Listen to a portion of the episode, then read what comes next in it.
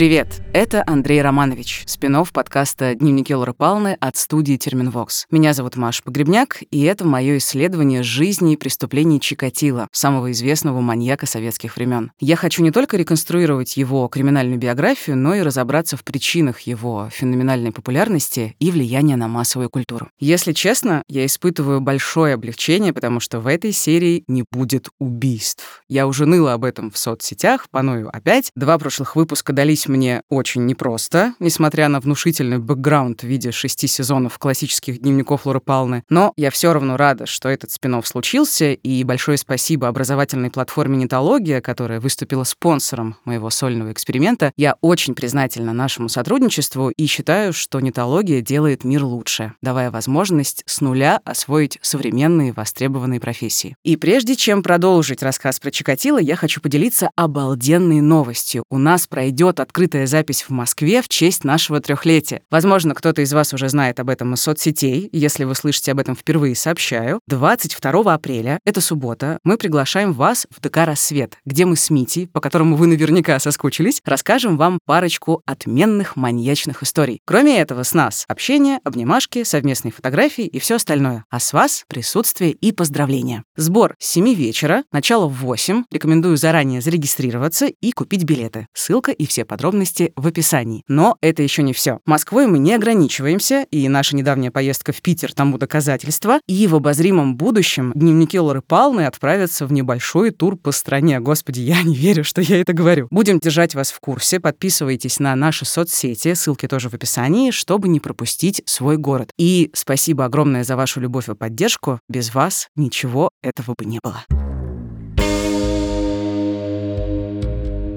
Предыдущая серия кончилась арестом Чикатило в ноябре 90 -го года. Маньяка содержали в особом месте, в следственном изоляторе управления КГБ по Ростовской области. Сейчас это ФСБ. Правоохранители опасались, что в обычном ростовском СИЗО Чикатило либо убьют, либо он совершит самоубийство. И тюрьма КГБ гарантировала в этом смысле больше контроль. Кстати, условия там были гораздо лучше, чем в рядовых изоляторах. Камера попросторнее, возможность слушать радио, читать газеты, приличная еда. Но подробнее о тюремном быте Чикатило я расскажу по позже. Спойлер, я поговорила с журналистом, который был в его камере. В новочеркасской квартире маньяка провели обыск. Там нашли 23 кухонных ножа, молоток и весь его гардероб, описанный свидетелями. От ботинок с округлыми носами до съеденной молью рыжеватой шапки изнутри. Оставалось разговорить Чикатило и получить его признание. На это у следователей было по тогдашним законам 10 дней. Это максимальный срок, на который могли задержать подозреваемого в убийстве в том случае, если нет признания и неоспоримых доказательств вины. Последнего, неоспоримых доказательств, у правоохранителей не имелось, поэтому нужно было признать признания. Преступника допрашивал руководитель следственной группы Иса Костоев. Его коллега, следователь Амурхан Яндиев, вспоминал об этом так.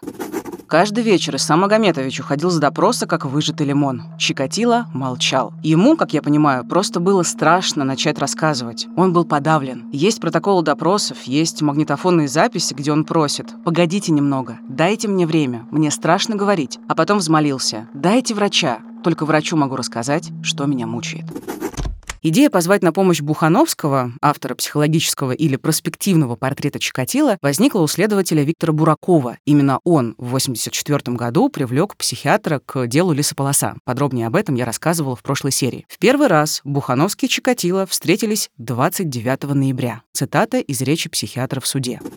Я понятия не имел, что кто-то задержан, когда меня неожиданно срочно вызвали из клиники утром 29 ноября. В штабе следственной бригады объяснили, что задержан человек, и все убеждены, что это именно тот, кого столько лет искали. Но ситуация тупиковая. Он не раскрывается, прямых улик против него нет, а уже идет девятый день его содержания под стражей. Поэтому обращаются за помощью к психиатру, уже давно работающему в этом деле. Я работал с Андреем Романовичем вдвоем с утра, примерно с 9.30 и до позднего вечера, с перерывом на обед. Да и работа закончилась закончилась не потому, что мы устали, а из-за строгого исполнения в тюрьме КГБ режима дня. В самом начале беседы я, в соответствии с законом, представился как врач-психиатр, дал ему свою визитную карточку, рассказал о своей работе с милицией и о работе над портретом, который был представлен нам Костоевым, лежал на столе, и мы несколько раз возвращались к его отдельным фрагментам. Уже в середине первого дня Чикатило впервые в жизни рассказал о том, что с ним происходило, как это начиналось, как случилось первое убийство, как это мучило его, о своей тяжелой жизни и о многом одном другом. Ксерокопию записей того дня передаю в суд. Вечером, завершая работу, я высказал свою точку зрения, сказав, что считаю все случившееся болезненным расстройством.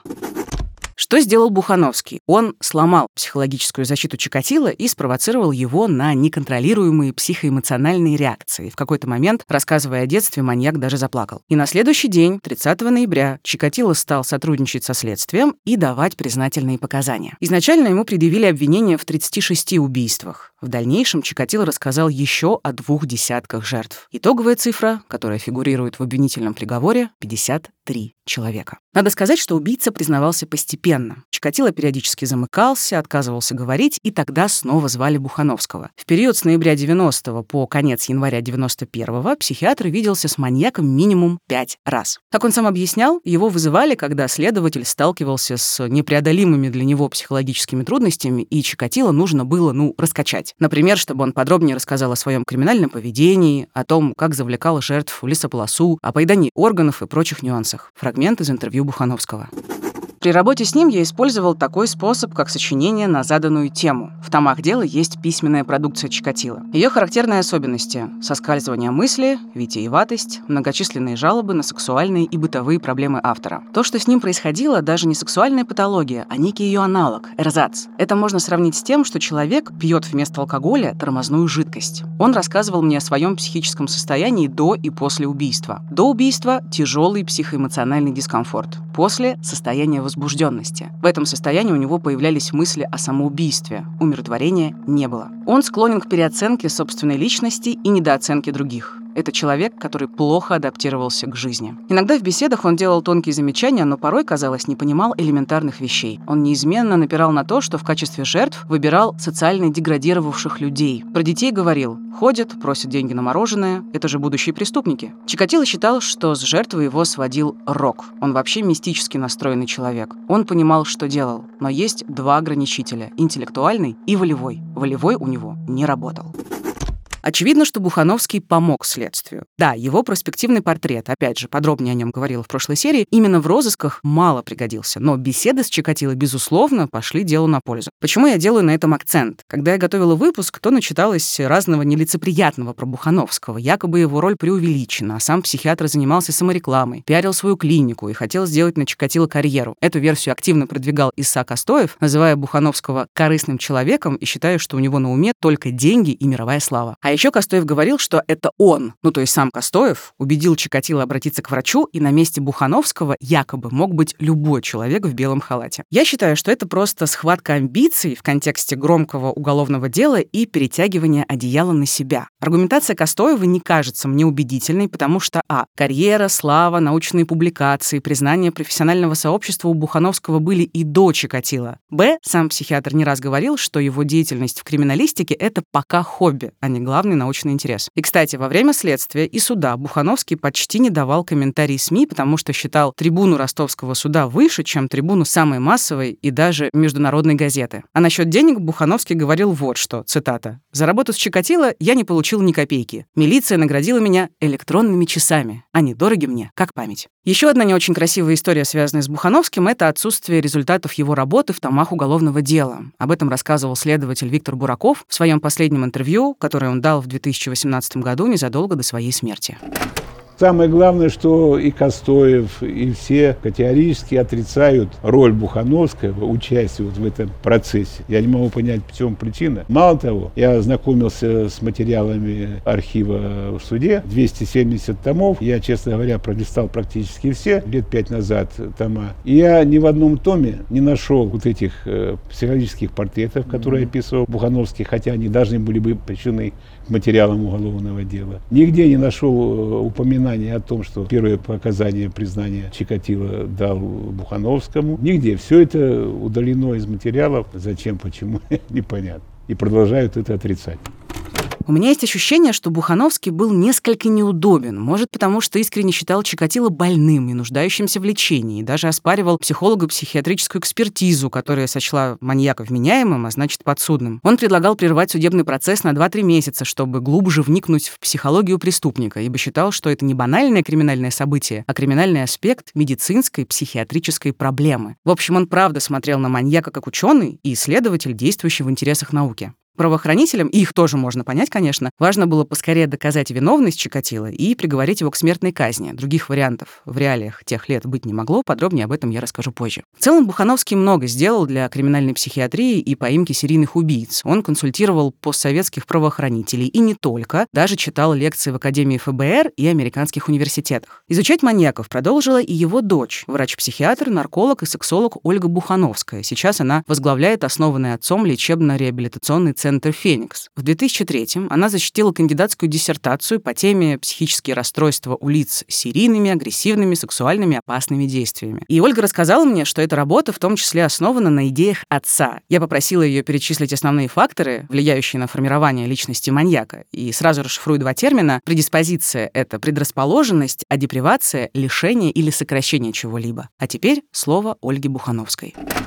Предиспозиция — это, безусловно, строение мозга, и мы описали это как нейродегенерация, которая закладывается внутриутробно. Это в дальнейшем определенные особенности воспитания внутри семьи, взаимоотношения между членами семьи, преимущества между мамой и папой, их вообще наличие. Это взаимоотношения среди сверстников в дошкольном периоде, когда формируется эмпатия, сочувствие, милосердие, умение чувствовать других и умение показывать свои чувства, демонстрировать, делиться ими. Когда есть депривация в любви, в нежности, в чувствах, в эмоциях, в передаче наличие неких переживаний, как положительных, так и отрицательных, это все сказывается на формировании личности будущего маньяка. Это все относится к предиспозиции. В том числе, конечно, и определенная сексуальная предиспозиция, конституциональные особенности. Могут быть, безусловно, и определенные факторы, как насилие, психологическое насилие, сексуальное насилие, демонстрация сексуальных извращений. У лиц, которые прошли через нас, которым мы поставили диагноз сексуальный садизм, у их родственников отмечались определенные извращения сексуальные разные в степени выраженности. То есть раньше об этом никто не говорил, о наследственности.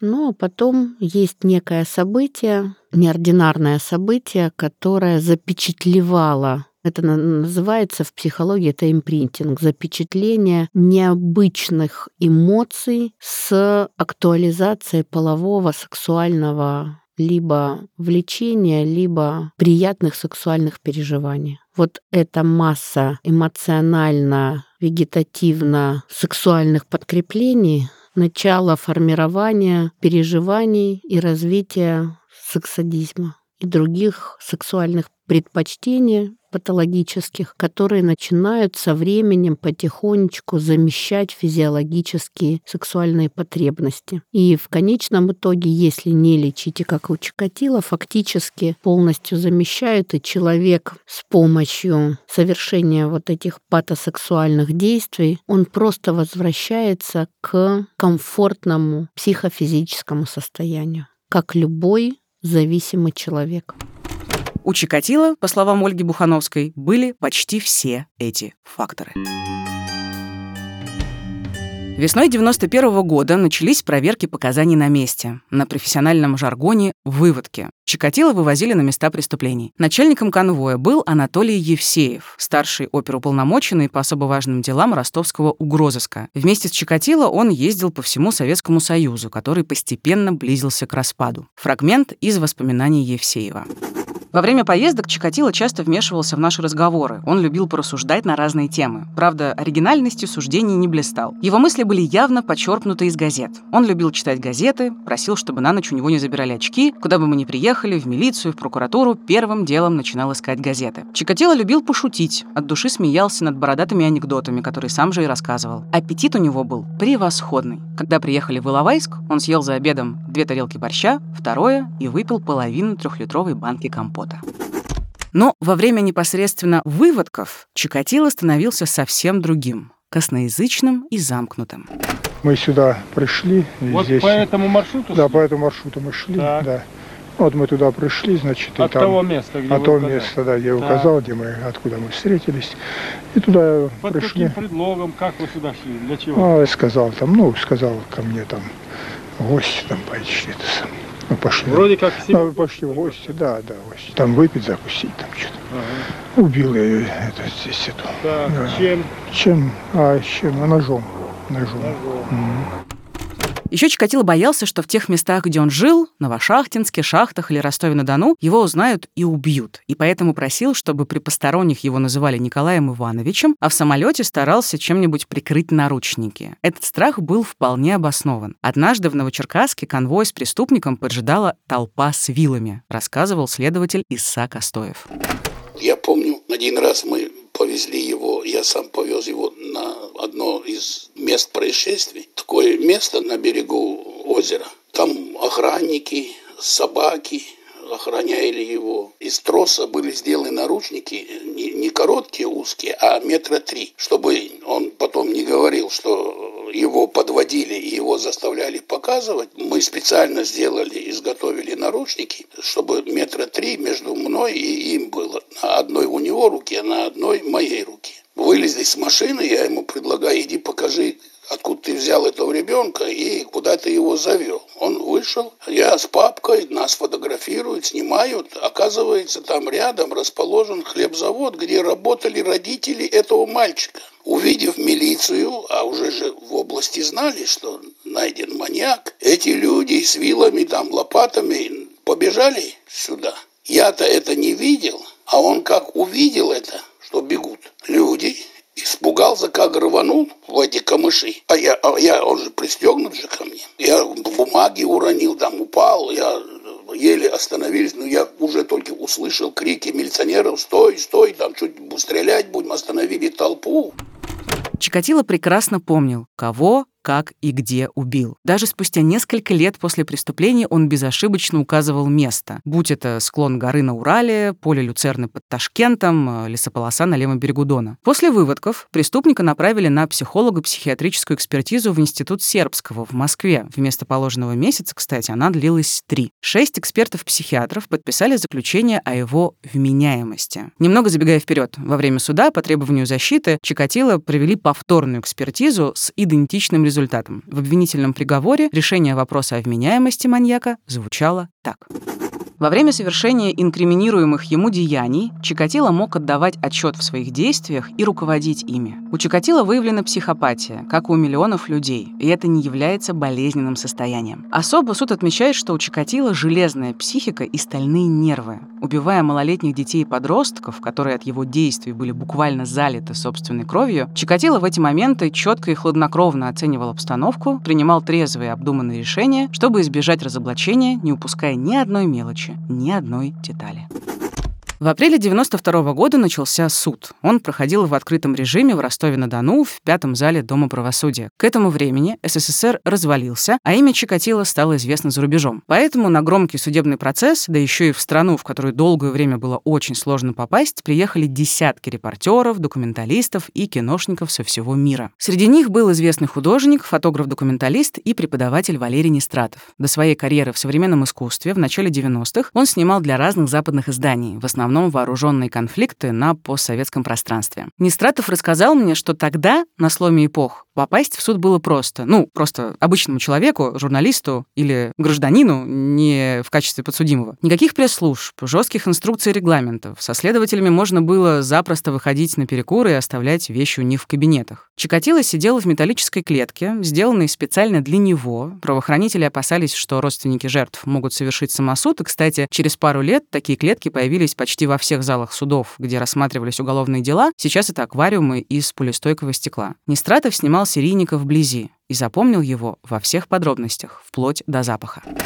Первый раз, когда я его увидел, когда его запустили, ну, примерно вот как тебя я сейчас вижу на таком расстоянии. Я причем даже настолько близко аппарат в клетку загонял, что я даже, мне кажется, помню его какой-то телесный запах этого Чикатила. Запах выбритого лица, не пота, но такой вот до пота, когда еще человек не пропотел, но такое тело как бы, вот оно рубашкой пахнело еще такой телесностью. На нем была рубашка с такой Олимпиада 80, значит, шрифт такой был. И он всегда дергался, ужасно дергался, и был похож на загнанную крысу, металл улыбался, какие-то ужасные такие гримасы. То он в потолок куда-то смотрел, то он как-то вниз, то так, то он загорался рукой. И э, какая неприятная у него была какая-то речь такая. Вот как он дергался, мимика у него такая была, такая речь была какая-то рваная. У него такая выбритая голова была, такое яйцо какое-то растянутое. Голова как яйцо, был похож на привидение какое-то, он был похож. То есть он был особенный вообще-то на самом деле. Лицо у него, внешность, гримас, шея, я помню, вытянутая такая вот шея, очень вытянутая шея, и она постоянно вот так делала, загибалась вверх и растянута такая, как будто вот он вверх, это как будто он хотел вылезти из оболочки, вот из своей вот этой телесной. Любопытный факт. Эту съемку Нестратова в итоге купил и опубликовал немецкий плейбой, который тоже не остался в стороне от резонансного судебного процесса. Суд был, конечно, не только медийным и рейтинговым, но еще крайне драматичным и тяжелым. Когда Чикатило описывал подробности своих преступлений, родственники жертв не могли сдержать эмоций. Сейчас мы...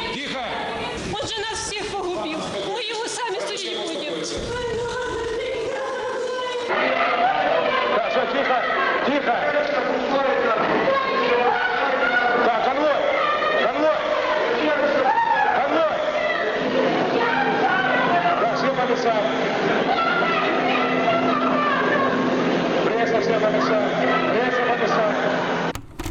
Во время заседаний родные жертв часто падали в обморок. В суде дежурили медики. Суд постоянно прерывался. Чикатило уводили, затем возвращали. И, несмотря на бурную реакцию на его слова, маньяк вел себя невозмутимо. Правда, до поры до времени, вспоминал следователь Виктор Бураков. Первоначально он был спокоен. Внешний вид обреченного человека, понимающего о том, что его ждет, он молчал, не реагировал на крики в зале суда. В него бросали там эти болты, через решетку пытались. И кричали, там истерики были, люди, родственники там э, вообще кидались на сетку на эту. Но э, со временем, после какого-то периода времени, он начал поведение менять свое. И, скорее всего, это было связано с попыткой ну, доказать о том, что он э, болен, как-то повлиять на судью и на присутствующих в зале. Он начинал кривить лицо, вертеться, там, э, нагибаться. Я был свидетелем, когда он э, разделся вообще, снял штаны, трусы снял с голым писюном, после чего был срочно забран и удален из зала. Почему я тогда тошно реконструирую поведение и внешность Чикатило? Мне хочется нарисовать максимально реалистичный образ. Проблема в том, что достойного художественного кино про главного советского маньяка нет. Я уже говорила в одной из серий, что ошибочно представляла его плюгавым, горбатым учителишкой в очках на резинке, а в действительности он был плотным, рослым и высоким мужчиной. Рост 180 сантиметров, вес 100 килограммов. Кстати, в пятом сезоне мы с Митей сделали спецвыпуск «Киноманьяки», где в том числе обсудили экранное воплощение Чикатило. Ссылку я оставлю в описании, послушайте, если еще нет. Я там рассуждаю, почему до сих пор не сняли глубокую, убедительную и не банальную картину про него. Если говорить про российский кинематограф, у нас все печально с осмыслением болезненного исторического опыта, а Чикатило все-таки отразил слом эпох, о чем я буду говорить подробно в следующей серии. Ну и печально с качеством кино в целом. Сериал Чикатило с Нагиевым тому доказательство. Что касается западной киноиндустрии, мы получаем либо претенциозный триллер номер 44, полный клюквы и демонизации СССР, либо малопонятную ленту Эвеленко, где Чикатило владеет гипнозом и заставляет следователя раздеться догола. Но надо все-таки отдать должное этому фильму. Несмотря на все вольности, это лучший, пусть и гиперболизированный экранный образ советского маньяка. В роли Чикатило легендарный Малькольм Макдауэлл. Его актерская игра — единственное, ради чего стоит вообще посмотреть Эвеленко. К сожалению, часто массовое кино идет на поводу общественного вкуса и жертвует качеством ради быстрой прибыли. Что ж, бизнес есть бизнес, а чтобы заработать, надо создавать яркий востребованный продукт, хотя, разумеется, не стоит жертвовать качеством. Тезис про яркий востребованный продукт работает во всех бизнес-сферах, будь то кино, ритейл или IT. У спонсора спецсезона, образовательной платформы «Нетология», есть курс Project Manager в IT. Кстати, одна из самых востребованных профессий в этой сфере. Что делает Project? Управляет командами, проектами и процессами разработки. Его задача — постоянно оптимизировать и улучшать продукт. В программе много практики и решения реальных рабочих задач при поддержке менторов. Второй курс, про который хочу рассказать, называется Product Manager. Да, я как человек не из IT узнала, что Project и Product не одно и то же. Цель продукта — создать нужный продукт. И, кстати, не обязательно в сфере IT. Это может быть новая модель автомобиля или жилой квартал. Продукт отвечает за все детали и делает все, чтобы результат устроил клиента. Программа обоих курсов устроена так, что освоить профессию можно с нуля и устроиться на работу сразу после обучения. У нетологии есть Центр развития карьеры, который поддерживает выпускников. Я доверяю нетологии, поэтому искренне советую оба курса. А по промокоду «Дневники» капсом латинские буквы без пробелов вы получите скидку 45% на обучение, кроме курсов направлений высшее образование и саморазвитие и хобби. Предложение действует до 30 июня. Промокод и все нужные ссылки вы найдете в описании. Суд длился ровно полгода. За это время он стал рутиной. Все ждали окончания многочасовых формальностей и предвкушали решение суда. И вот, наконец, наступило 14 октября 92 года, дата оглашения приговора. В этот день начинающий ростовский репортер поехал на самое странное в своей жизни интервью с человеком, на счету которого больше полусотни смертей. Этим человеком был, как можно догадаться, Чикатило, а репортером — журналист Александр Оленев. Тогда он работал в вечернем Ростове. Он получил допуск от КГБ и задание от редакции — поговорить с Андреем Романовичем перед тем, как его отвезут на приговор. Я встретилась с Оленевым, и он рассказал мне, как прошло это странное интервью.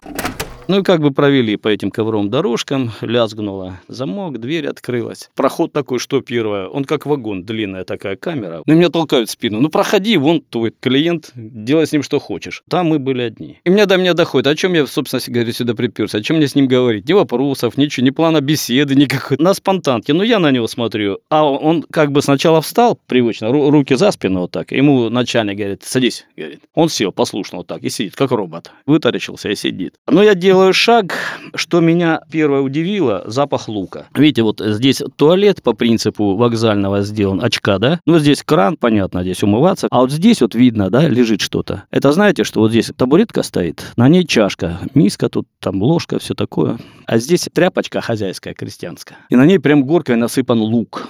Причем этот лук крупный, как яблоки, такой упругий, все. Потом я спросил. Но мне сказали, что Чикатило очень любит лук. Причем он ест его, как яблоки. Вот берет и жрет целиком луковицу. Я как бы это самое, как, ну, прохожу сюда, присаживаюсь напротив него, вот на эту шконку. Ну, и я начал его расспрашивать. Здравствуйте, Андрей Романович. Он начал что-то мычать. Ну, потом я встал тогда и самовольно взял вот эту шахматную доску и поставил между нами. Я примерно сказал, ну, хоть чем-то занять это 5 минут. Но я помню себе белыми и первый ход сделал, то ли А2, ну, пешку двинул вперед. И Чикатило что-то устался на эту доску и ответил мне ходом. То же самое, пешка к пешке поставил. И на меня смотрит, я на него смотрю. Вот так мы посмотрели несколько секунд друг на друга. Потом он вот так смешал рукой все шахматы. Ну, доску не смахнул, но шахматы на пол полетели. И сказал совершенно отчетливо, я не намерен с вами не играть, не разговаривать. Раздраженного и пахнущего луком Чикатило повезли в Ростовский дом правосудия. Судья Леонид Кубжанов начал зачитывать вожделенный приговор объемом больше 200 машинописных страниц. Судебная коллегия установила, в период 78-90 годов подсудимый Чикатило на территории Ростовской, Владимирской, Свердловской, Ленинградской, Московской областей, Краснодарского края России, на Украине, в Узбекистане совершил 52 убийства с особой жестокостью на сексуальной почве, в том числе 21 мальчика в возрасте от 8 до 16 лет, 14 девочек в возрасте от 9 до 17 лет, 17 девушек и молодых женщин. Также 73 года Чикатило неоднократно совершал развратные действия с малолетними детьми и подростками. Оглашение приговора заняло два дня. В конечном счете маньяка обвинили в 52 убийствах. Чикатило вел себя максимально безобразно. Кричал, пел, поясничал, обзывался и пытался перебивать судью. Так, що там? Брехню твою слухати, да? Ще 10 чоловік мені нав'язуєш. При назначении наказания Я буду Чикатило, свою баррикаду, несмотря ни на какие смягчающие вину обстоятельства, учитывая чудовищные злодеяния, что он творил, судебная коллегия не может не назначить ему единственное наказание, которое он заслуживает, исключительную меру наказания, и приговаривает его к смертной казни.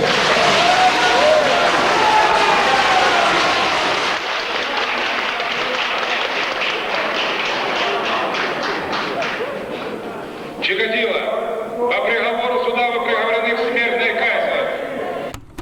Как вы слышали, решение о смертной казни вызвало аплодисменты. Это было предсказуемое и отчасти политическое решение. Оставлять в живых такого человека было никак нельзя. Это спровоцировало бы массовый протест. Важно сказать, что суд провели далеко не идеально. В книге Ракитина «Социализм не порождает преступности», которая стала моей настольной, подробно расписаны все нестыковки и противоречия. Я, если честно, поначалу думала коротко их пересказать, а потом поняла, что, во-первых, слишком много нудных юридических нюансов, а во-вторых, это все меркнет на фоне преступлений Чикатило. И вполне жизнеспособная версия, что какое-то количество убийств на него повесили, тоже, собственно говоря, меркнет. Чикатило оставалось жить два года. Он провел это время в камере смертников Новочеркасской тюрьмы. Что делал? Занимался физкультурой, читал свои любимые газеты, писал бесконечные жалобы, как я уже рассказывал, он обожал это дело, и настрочил пламенное прошение о помиловании президенту Борису Ельцину. Там он снова юродствовал, называл себя больным невинным человеком, которого посадили по сфабрикованному делу, писал, что не хочет оставлять свою жену Фенечку, та якобы не переживет его смерти, и все в таком духе. Интересно прошение вот чем. Чикатило радикально поменял свое мнение мнение о советской власти. Раньше он был идейным коммунистом. Партия, комсомольские стройки, вера в светлое будущее и так далее. А за решеткой по неизвестным причинам Андрей Романович стал воспринимать это все совсем по-другому. Цитата из прошения о помиловании.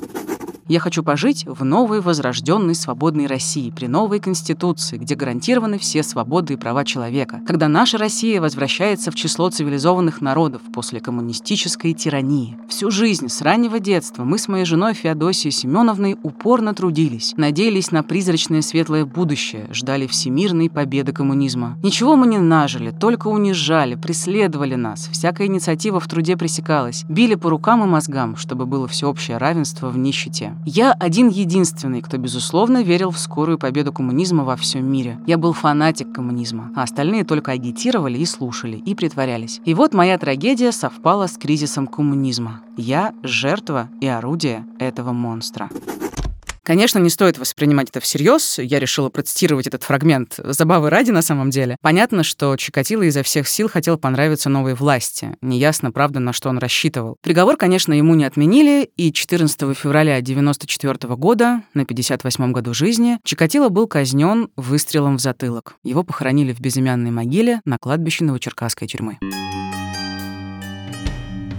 Все следователи и психиатр Бухановский в один голос утверждали, что единственной ценностью для Чикатило была семья. В своих преступлениях он не раскаивался, но переживал, что причинил горе своей жене Феодосии и детям, Людмиле и Юрию. Вот как следователь Амурхан Яндиев описывал одну из последних встреч Чикатило с супругой.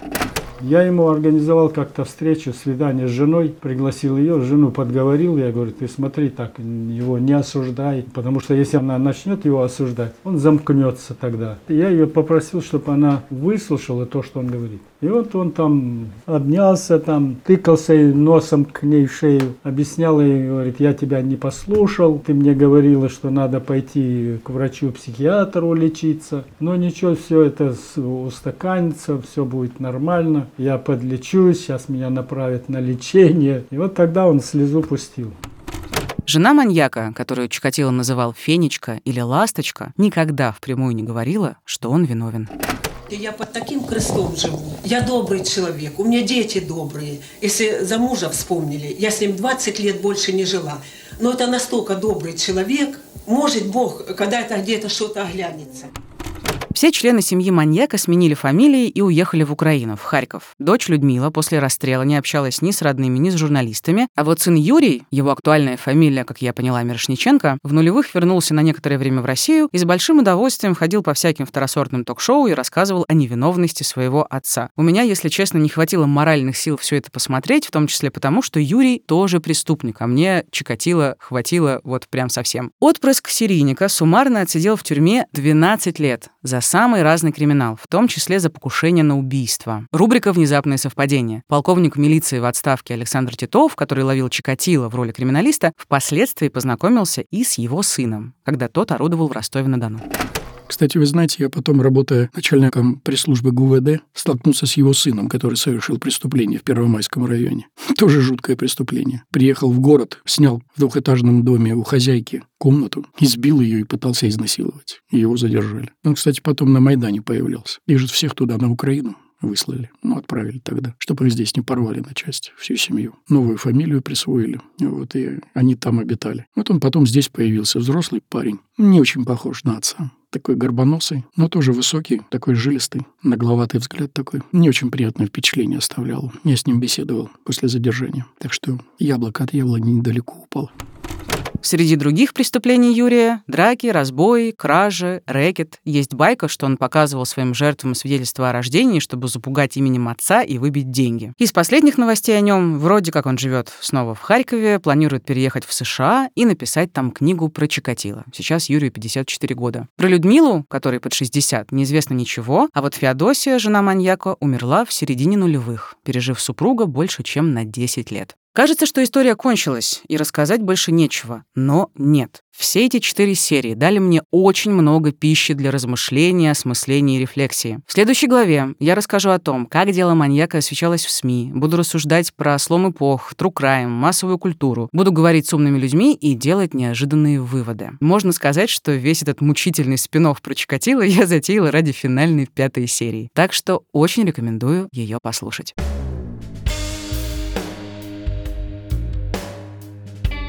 Этот спецсезон стал возможен благодаря спонсору – образовательной платформе «Нетология», где обучают современным востребованным профессиям, помогают безболезненно выйти из зоны комфорта и освоить новое. Спасибо команде, которая работала над выпуском вместе со мной. Это звукорежиссер Дмитрий Пшеничный, композитор Полина Бирюкова, дизайнер Лиза Семенова, расшифровщица Арина Дзюбанюк. Отдельная благодарность Лене Войтко за помощь со сбором информации, а за поддержку и веру в меня спасибо Мите Лебедеву, Алине Челышевой и Кристине Крыжановской. Спецсезон выходит каждый каждый вторник на всех доступных подкаст-площадках. Это сайты приложения SoundStream, Apple и Google подкасты, Яндекс Музыка, CastBox, Spotify. Не забывайте, что эпизоды также выходят на YouTube. Подписывайтесь, пожалуйста, на соцсети Дневников Флоры Палны. Вы можете шерить наши публикации, сторисы, тегать нас, делайте все, что угодно, мы только рады. Еще подписывайтесь на соцсети подкаст студии Терминвокс, а еще на медиа Черта. Ребята со своей стороны поддержали этот спин все ссылки и подробности в описании. Всех обнимаю Обнимаю. Пока-пока.